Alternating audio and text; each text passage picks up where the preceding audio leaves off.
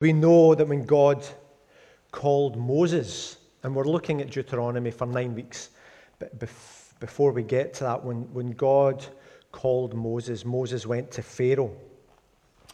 And you know those famous words, let my people go. And then the plagues came, and uh, then there's the escape through the Red Sea, and then there was the, the covenant, the law being given at Sinai, and then the story goes on. Before we get to where we're at in Deuteronomy, the spies were sent into the promised land, a man from each of the 12 tribes of Israel. And it was a tribe of Ephraim and Judah who come back, Israel and Judah, who come back to say we can do it, Caleb and Joshua. It's a beautiful land. It's a land flowing with milk and honey. It's everything that God said this land would be for us. And yet they took a vote, and the majority won. The 10 said, they're bigger than us. They've got bigger wars. They've got bigger cities. And, and so the people were gripped with fear. And because of their lack of faith and trust in the Lord, the Lord says, You will never enter my rest. Powerful, powerful words. The, the consequence of that was that whole generation, bar a small group, uh, Jake, uh, Caleb, Joshua, and, and some of his family, a small group, all of that generation were to wander the desert to die because they were a faithless generation.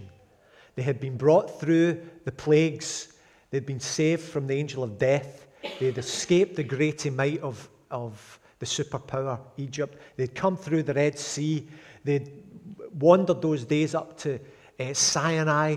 They had seen the fire and the smoke from the mountain, were scared to approach God. They saw Moses come down with the commandments.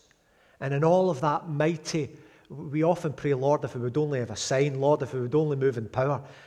And yet the Lord moved in mighty power for his people to redeem them, to save them through the waters. And yet there were still a faithless generation. And God says, You will not enter my rest. And so that is where we are at. Moses has got a week to go before he dies. He knows this.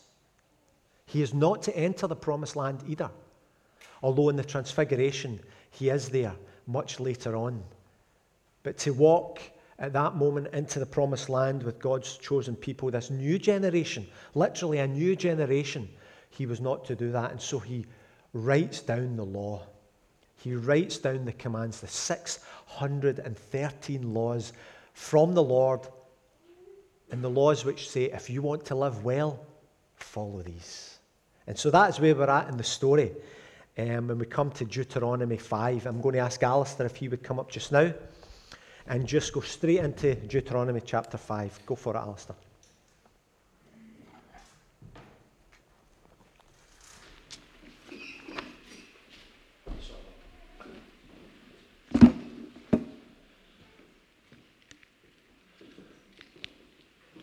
So we're on page 104 on the Bibles in the pews.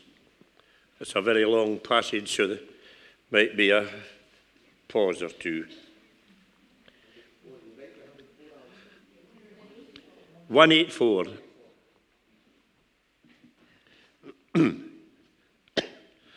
Moses summoned all Israel and said, Hear, O Israel, the decrees and the laws I declare in your hearing today.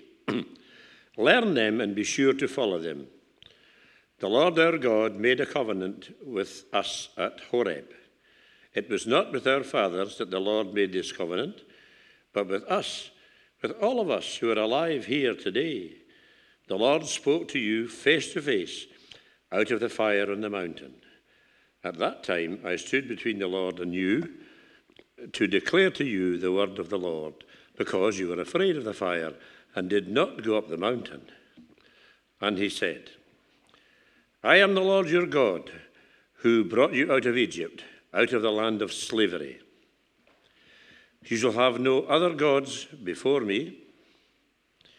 You shall not make for yourself an idol in the form of anything in heaven above, or on the earth beneath, or in the waters below. You shall not bow down to them or worship them. For I, the Lord your God, am a jealous God, punishing the children for the sin of the fathers to the third and fourth generations of these who hate me, but showing love to a thousand generations of those who love me and keep my commandments. you shall not misuse the name of the Lord your God, for the Lord will not hold anyone guiltless who misuses your name. Observe the Sabbath day to keep it holy, as the Lord your God has commanded you. Six days you shall labor and do all your work, but the seventh day is a Sabbath to the Lord your God. On it you shall not do any work, neither you, nor your son or daughter, nor your manservant or maidservant, nor your ox, your donkey, or any of your animals, nor the alien within your gates, so that your manservant and maidservant may rest as you do. Remember that you were slaves in Egypt, and that you love your Lord your God brought you out of there with a mighty hand and an outstretched arm. Therefore, the Lord your God has commanded you to observe the Sabbath day. Honor your father and your mother, as the Lord your God has commanded you, so that you may live long and that it may go well with you in the land the Lord your God is giving you. You shall not murder. You shall not commit adultery. You shall not steal. You shall not give false testimony against your neighbor. You shall not covet your neighbor's wife. You shall not set your desire on your neighbor's house or land, his manservant, maidservant, his ox or donkey, or anything that belongs to your neighbor.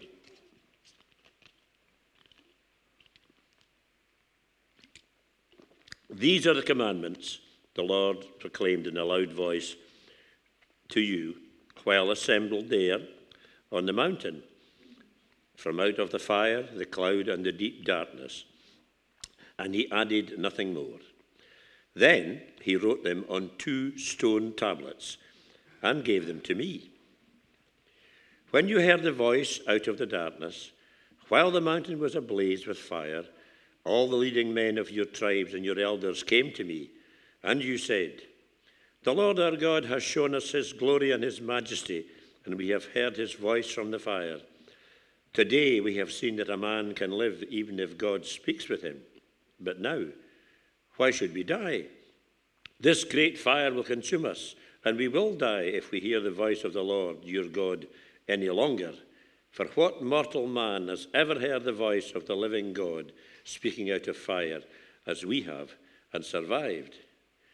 Go near and listen to all that the Lord our God says. Then tell us whatever the Lord our God tells you. We will listen and obey. The Lord heard you when you spoke to me, and the Lord said to me, I have heard what this people said to you. Everything they say was good. Oh, that their breath would be inclined to fear me and keep all my commands always, so that it might go well with them and their children forever. Go, tell them to return to their tents, but you stay here with me, so that I may give you all the commands, decrees, and laws that you are to teach them to follow in the land I am giving them to possess. So, be careful to do what the Lord your God has commanded you. Do not turn aside to the right or the left Walk in all the way that the Lord your God has commanded you, so that you may live and prosper and prolong your days in the land that you will possess. Amen. Channel, can you give me that water up at your feet? Thanks. Thanks, pal. Just dump it in there. So we have the Mosaic covenant. That's what we have. Uh, before us and 10 of those uh, laws from the 613. But what is a covenant? So I've got a doofer here. Here we go. So, I'll come to that in a minute. So, what is a covenant? Well, simply, as I put up there, very simply, a covenant is an agreement, is a contract between two parties. Very simple. And in the Bible, there are eight covenants. Some people reduce it to seven, but I've stuck with eight. And I'm going to go through very briefly what those eight covenants are. They're quite interesting, I think. Here's the first three. And these ones are called universal. In other words, they are covenants pertaining to everyone. Not a specific person or a specific people exactly, but absolutely everyone. And the first one we have there is the Edenic uh, covenant, and we find that in Genesis chapter 2. Obviously, Adam and Eve in the Garden of Eden. And they were commanded, you know, I've given you breath, I've given you dominion. God's allowing them to rule. So we're told to go and multiply, be fruitful. But very quickly we know the story, it's part of the gospel. We failed. And the consequence of that fail is death. And we continue to live with the consequence of that failure to be obedient in relationship with the Lord. We have death, and we will continue to have death until Christ comes back and um, creates a new heaven or makes or establishes the new heaven and the new earth. But death reigns upon all of creation. So, therefore, God created the Adamic uh, covenant, and we find that in Genesis 3. After the fall, Satan, who is the cause of a great deal of the trouble, Satan is cursed. But then comes grace, where you have in Genesis 3:15 the first glimpse of the sign of the Messiah. What is it? Uh, you will bruise his heel and he will crush your neck. I think that's what is in Genesis 13. Uh, Genesis 3:15, sorry. So you have the, the curse that uh, befalls Satan, but then the grace and the promise of the Messiah to the whole of mankind. And Adam and Eve, though, because of the consequence of that first, uh, of the fall and the breaking of, of that first consequence, have to toil. And it's hard. Life is to be hard for them.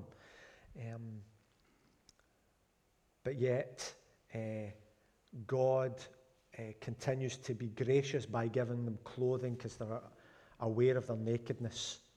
And then God says, in the end, because you've broken this, you will return to the dust. And then finally, you have got the, uh, the, the Noahic covenant. We became, and I say we because it's part of our story, we became so corrupt that God sent the flood. Um, and God made this covenant between Noah and his family in Genesis chapter 9, and it's quite same as the covenant with uh, the Adamic covenant, uh, yet there is a little bit of uh, additional stuff to do with governance, uh, of, of government to in, do their best to ensure that sin is subdued and have a, a good reign in society. But then, at the end of that, which we all know, the rainbow, the promise that God will never wipe out his creation in such a way by a flood ever again. So, all of these are called universal covenants. They're all in Genesis right at the beginning. We know many of the stories from childhood or from studying God's Word. There's so much more to do with them, but that is very, very brief. Some of them are conditional, some of them are unconditional, but we're not going to get into any of that and the consequences thereafter. And then there is another five, and here they are here. And the very important thing to say right away that all of these covenants are directed to Israel. It's very important when you open up scripture and you work out what's, what's happening here, just as when you go to the theatre and an actor steps on uh, the stage, that actor has thought about what, you know, where the actor has come from that he's playing. There's a backstory. And so, whenever you open up scripture, there's a backstory. God is speaking to a certain person, certain people, or all of us at certain times, and it's important to work that out. And in here, all of these five covenants are spoken to the people of Israel. The Abrahamic covenant, Genesis 12 uh, through to 15. You've got the Mosaic covenant, which we have here, Exodus 19. I might have got my, my, my scriptures wrong there, but stay with me. That should be from 5 onwards. Uh, the land covenant, sometimes called the Palestinian covenant, where God uh, says to Israel, You'll have the land for all times, it's yours. But because you're in covenant with me, you need to stay in relationship with me. And if you don't stay in relationship with me, I'll remove you from the land. It might be yours for eternity, but it doesn't mean you're going to be resident in that. And we know some of the history of Israel up until the, was it 48, where they were, they were absent from the land completely since AD 70, wiped out, scattered all across in judgment. And Christ spoke about some of that. I'll tear down uh, the walls of, of the temple, but I'll build it back up in three days. Two different things he's speaking about there something historical, something that's got eternal consequences. But the land was promised to them, but there is, a, there is an agreement in that land that they must stick to. The Davidic covenant speaks about the kingship, speaks to David that someone will sit in his throne, and that king will be in his throne for eternity. And we know that that pertains now uh, to Jesus. And then you have got the new covenant spoken of in, in Jeremiah about how God will write his law in our hearts. He will make a new people. It will be from all the peoples and not just specifically, but the seed of it, the root of it, uh, the branch of it will come through Israel. And these last five in particular, are thea, theocratic. It's about the rule of God. We live in a democracy, the rule of the people.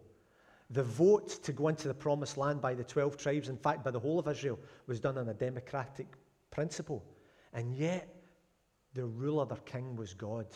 And they should have been led by the Spirit, led by the fire and the pillars, and led by God's word. But they decided that they would take a wee vote on the matter, and there was consequence and the whole generation died out. And every single theocratic covenant was made with Israel. So, I'll just finish off this tiny wee bit of teaching, and it's really been a tiny little bit of teaching. So, here are the eight covenants that we find in Scripture. And covenants tell something quite intrinsic about the character of God. Whether it be right in the first one or the last one, they reveal something about God's character. And the one thing I would just want to leave with you in your mind is this it reveals his utter and complete faithfulness to his promises. When God says he's going to do something, he's going to do it. We may have an issue with the timing of that. We actually may have an issue with what promise God has made. We may not like it. But he is God and we are not God. He is the, should be the center of all things and in worship, and it should not be us. So covenants reveal uh, his heart, his utter and complete faithfulness to the things that he promises. So, all this stuff about covenant, for some of us, we're thinking surely we are New Testament people. We are uh, under the, the covenant of grace. We don't have to worry about all of these things. They may have some historical purpose, but they're in the Old Testament. In the Old Testament, there's covenant, the New Testament, there's grace. Surely that is where we should be as a, a, a church family. Well, I think Genesis through to Revelation reveals God's heart. Not Genesis through to the end of the Old Testament, revealing a, a part of God's character, and then suddenly God gets a character transplant and he's altogether different in the New Testament. That is just far, so far from the truth. The whole of Scripture the covenants, the laws, the blessings, the curses, the, the crucifixions, all reveal something intrinsic about God's heart, his character, who he is. The Jesuit priest uh, Donovan, Father Donovan, uh, I studied him a little bit when I was at Bible college many, many years ago. He was wonderful at going into South American countries in particular, living with the people, learning their cultures, and, and naturally allowing the gospel to speak into those cultures rather than bringing something from the West and trying to set it up in South America. And he says this uh, God meets you where you are at. And that's the first thing I want to note this morning. As we move from looking at covenants, now we move to look at grace and some people, again, believe that there's something poles, that they are two sides uh, of some, you know, the opposite ends of the spectrum. Hopefully today I get to the point and convince you that that's not the case, but we'll see how we go in that. uh, Jesuit priest David Donovan says, God meets you where you are at. Look at Israel's story. It begins with God's unconditional, gracious covenant with them, with Abraham. Remember, we went back there and it was, um, oh, where are we? First time God makes a pact with this people is with Father Abraham. Um, and God promised to make Abraham into a great nation, a great nation that would go on and bless the world. Israel, um, who was Abraham's grandson Jacob, so his grandson Jacob, who was also known as Israel, went on to be known as Israel. God met him where he was at because a, uh, uh, Jacob or Israel was a deceiver. He deceived his brother Esau for the blessing of the first son. He was a manipulative little son of a gun. But God met him where he was at. He was in no way perfect. And so Israel inherited from his uh, grandfather, from Isaac, from his grandfather, the blessing of the inheritance of the promised land. It passed from Abraham, Isaac, and Jacob. And then God used Joseph, we know Joseph in his multicolored dream coat, um, to bring Israel, um, who was his father, bring him into Egypt to save not just his father, but his other uh, 11 brothers, the other 11 tribes of Israel. He brought them from uh, the promised land, from, well, from where they were at, into Egypt because in Canaan there was a, a famine. Those, uh, well, you get Joseph, who was forced into slavery, into a place of prominence. God promised that he would remain faithful to Abraham and that he would make him into a great nation.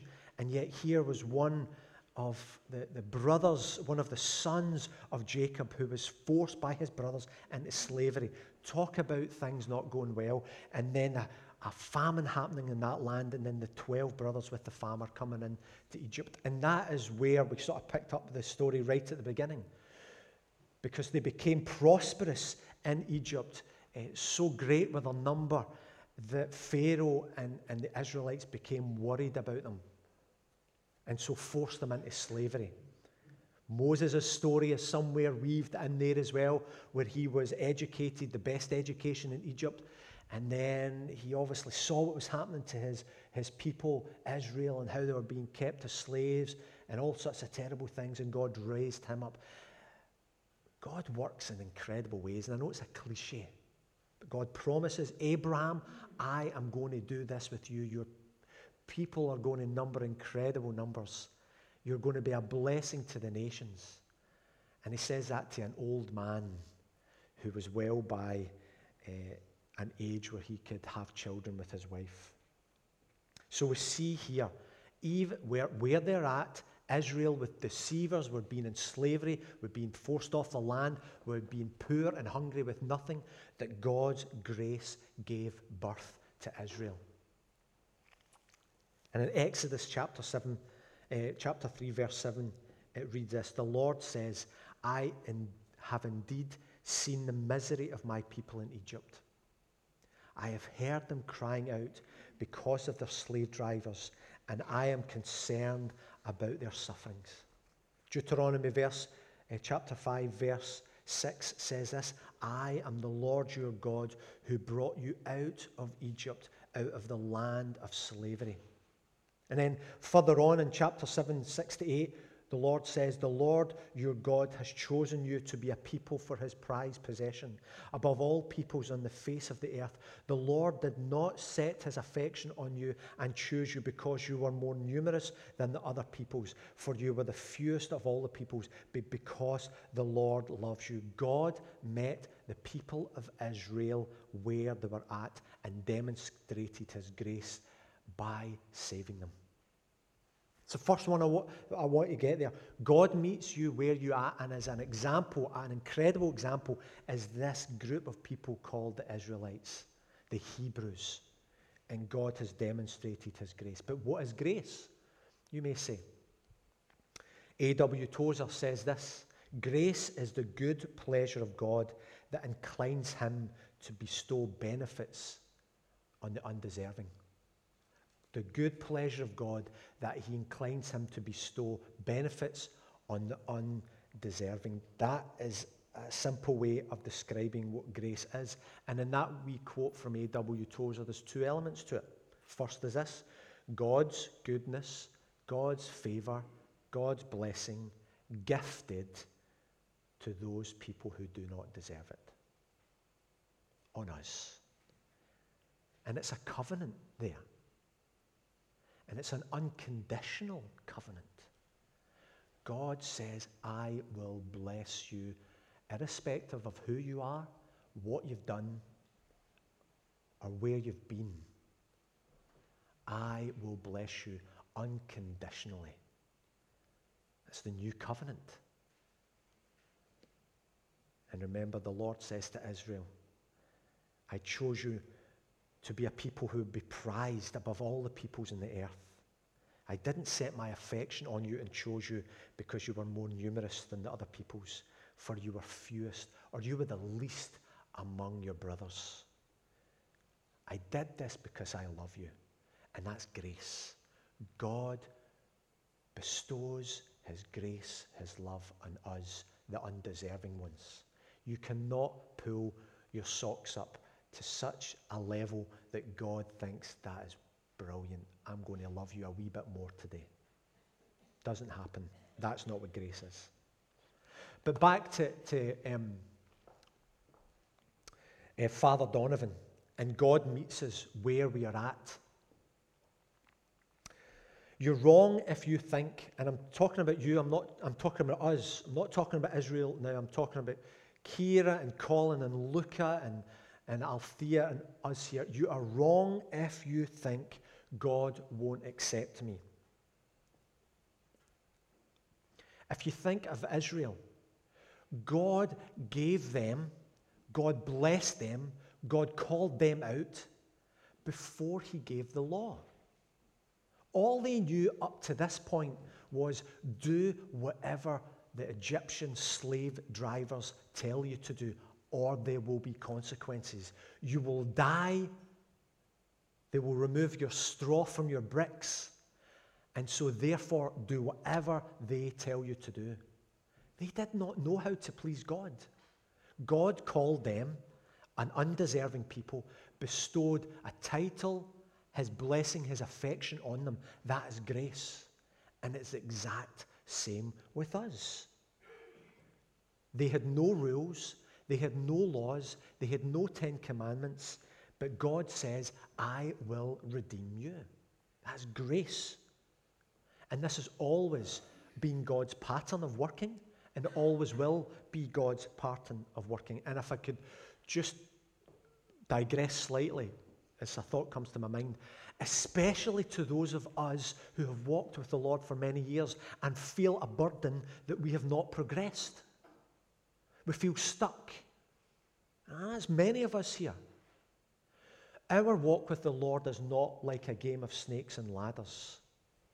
You know that way when you land on um, a snake, you make a wrong move, a wrong throw of the dice, and lo and behold, you go from uh, box 98 down to 23.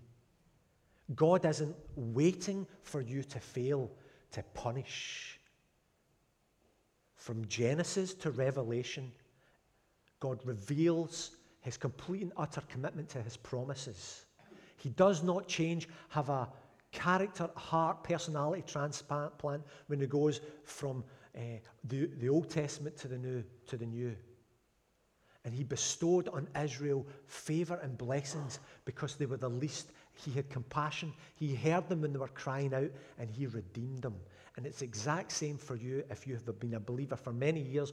You know what it is to be filled with the Holy Spirit. You know what it is to speak out for Christ. But for whatever it is, maybe it's intentionally and unintentionally, with sin, you're stuck. Two st- steps forward, three steps back.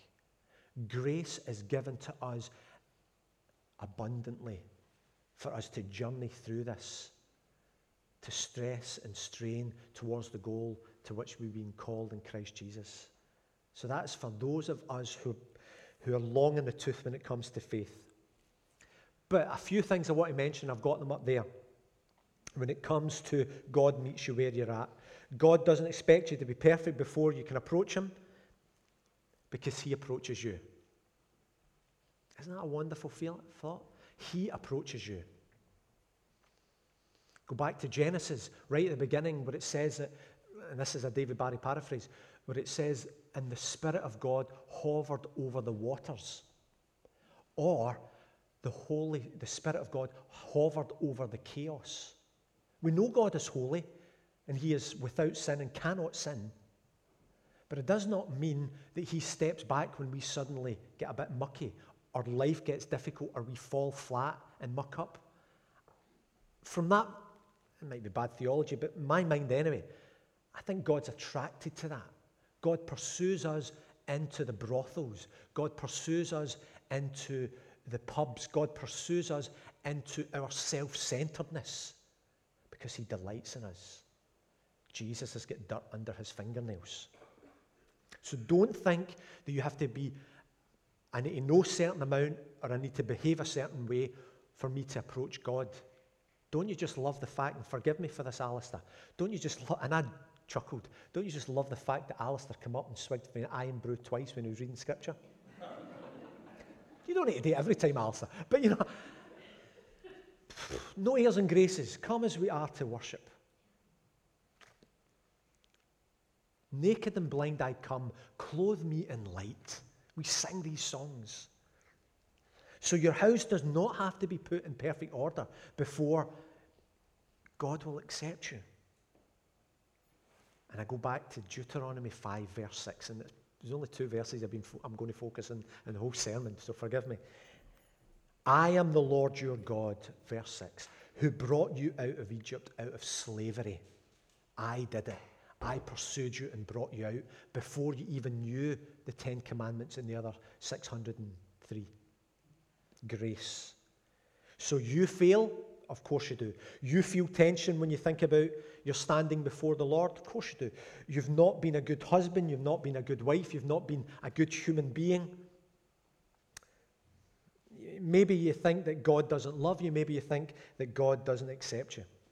God saved Israel and showed them how to live before the giving of the law. The law being, you want to follow me and live life in all of its fullness, follow these and you'll know life in all of its fullness. They cried out, and God didn't respond by saying, First of all, obey the law and then we'll see. No, no, no. They cried out, and the Lord heard their cry. Where is it again? I have indeed seen the misery of my people Egypt, uh, in Egypt. I have heard them crying out because of their slave drivers, and I am concerned about their suffering. So God does something about it. God chooses to gift you and I with unmerited favor, unmerited grace where we are at. And second is this God meets you in ways that you can understand and you can appreciate. So if you're an introvert, and, and, believe it or not, I'm on the borderline of introvert and over, uh, extrovert. Is that right, Sally and Ruth? We've explored all this. I'm in the borderline. When it's a good day, I'm an extrovert. When it's a bad day, I'm an introvert, maybe, or the other way around. But God meets you in a book. If, you, if you're introverted, God meets you in your own company. God meets you away from the crowds. God meets you in the silence. If you're an extrovert, God meets you in the big event. God meets you in the crowd where you get energized. Or if you love the nature, God meets you in the hills or in the water, in the silence in the bird. And I'm not meaning God is the bird and God is the chair and God is a mountain, none of that stuff. God meets you where you are at. You don't have to, if you're an intellectual, you don't have to dumb down to get God. If you've not got a clue, and this is all French or Spanish or Swahili to you, God meets you there. My favorite, I've told this again, but for those who've not heard it, my favorite picture in the offices of the Baptist Union, and the biggest one is one that was taken in Pitlochry Baptist baptismal service. That's the biggest one. Um, but my favourite one is one quite close to the gents' toilets. For whatever reason, it's put there. And it's a young Down syndrome boy being baptised by his, his pastor. Why do you love it?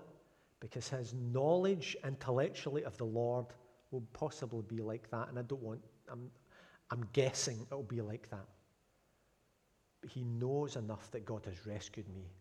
And I want to be obedient to Christ and follow him through the waters of baptism. I love that God meets you where you are at. In ways you can understand, and that is grace. And just finally, and this is where you've got all the Ten Commandments, and I'm going to spend five minutes on it because I'm not going to go through them one after another.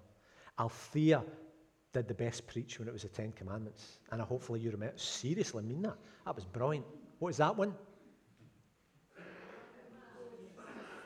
It's brilliant. Wonderful. Wonderful. Love it. And um,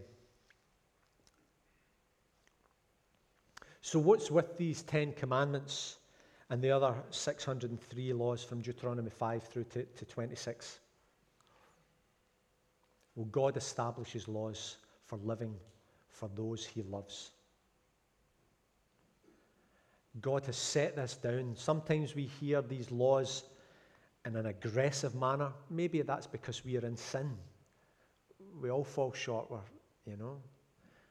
From that very first covenant at the beginning, we have decided we want to be the center of our world and our attention, and we don't want it to be God. We want to choose and decide and be democratic and all of that sort of stuff. But God establishes rules for living uh, with those he loves. Think of about it this way. For my kids, I've got four kids.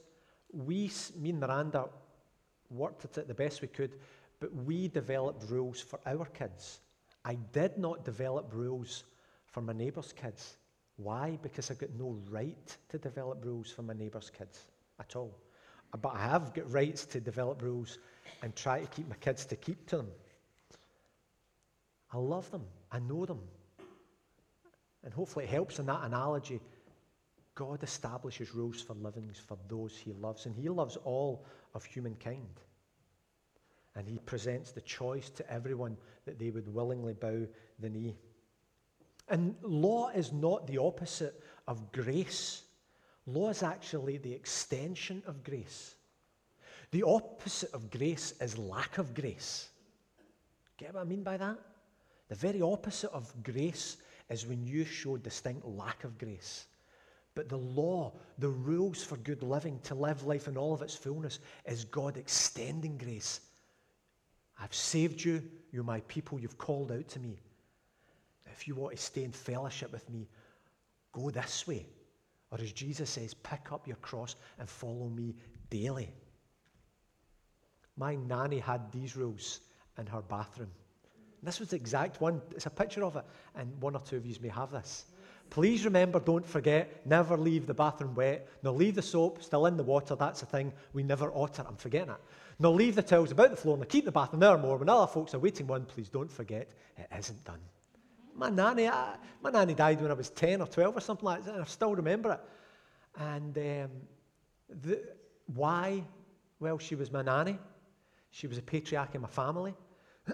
she had every right to put that up in her bathroom because it was her bathroom. And when we visited, and like going from where I grew up to my nanny's, it was like going into a different world because everything was new and pristine and dusted. And so uh, we were learning by being in her house how to behave, how to brush her teeth, and all of that. And that's not to the detriment of how my parents brought me up, but my nanny shopped at Marks and Spencer's and Goldberg's. For those of you who know what I mean, you know what I mean. God establishes laws for living for those he loves, and this is the life you are to live. The type of people that you have to become. The sort of people that Adam and Eve were before the fall. And although, because they've tasted the forbidden fruit, these laws for living it sometimes can come across negative, but God says these are for you. And the first four commandments are commandments towards God to have no other gods, to make no image of gods, to misuse his name by our actions or by our words, to give one day in seven altogether to Him and to rest and to let Him have top place in our hearts. Jesus summarized it, as you know, in these words Love the Lord your God with all your heart, with all your soul, and with all your mind. Holistic, not a wee compartment, all of it. God is God delighted in David, who was an adulterer, who spoilt his kids, who was rash in all sorts of manner and ways. But he loved David because David was a man after his own heart. David knew what it was to walk in grace, King David. And the next six commandments are towards uh, mankind or humankind to bring honour to our parents, to save life and not destroy it, to be fruitful about, to be faithful about marriage, to respect and not to steal others' property, to tell the truth, to put covenants and envy to death, and to be content. And Jesus summarizes that up by saying, Love your neighbor as yourself. So even if you follow Jesus, you are not perfect. You don't need me to tell you that.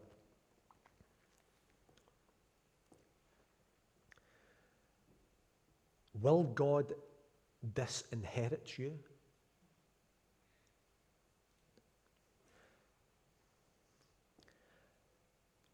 What would my kids have to do to no longer be my kids? And the truth is, I don't have an answer for that. There is no answer for that. My kids cannot behave their way into a relationship with me. They can behave their way out of my house, truthfully, and, and maybe some of you have had that experience. They can behave their way out of my pleasure, but they cannot behave their way out of a relationship with me. I will always be their dad. They will always be my kids. You did not behave your way into a relationship with God. And you cannot behave your way out of a relationship with God. He will always be your Father. But will you know His rest and will you know His pleasure? So, just finally, you are called by grace to the Jesus way, a way of living which has laws of living, and you're invited to be God's, to be His people. He has redeemed you and He has called you by name. Whether you're Scottish, English, Irish, Welsh, Polish, French, Romanian, Egyptian, and whatever. And in all of this, what is God's heart for you? What is behind the covenants? What is behind the law? And it is this, verse 29 of chapter 5. Oh, that their hearts would be inclined to fear me and keep all my commands always, so that it may go well with them and their children forever to a thousand generations. It's God's heart. It's always been his heart. It will always be his heart.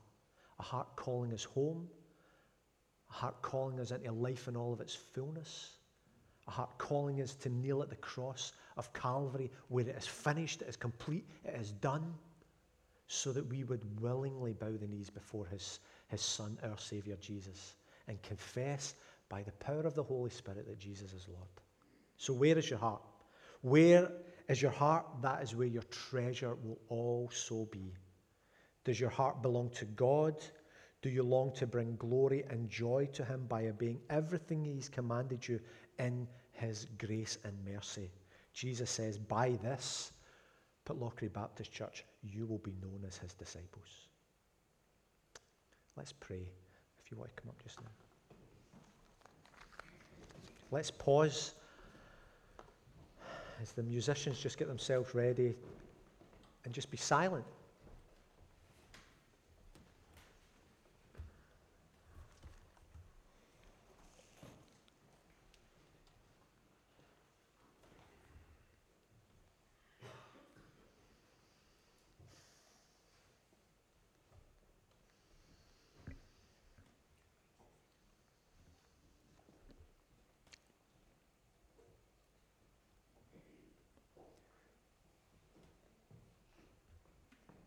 Give thanks to the Lord, for he is good. His love endures forever.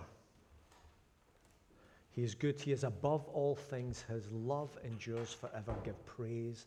Give praise. Faithful God, we thank you that uh, you've redeemed us, uh, you've saved us, saved us from ourselves, saved us from power of the evil one, of the principalities that come against you, of the devil, of death.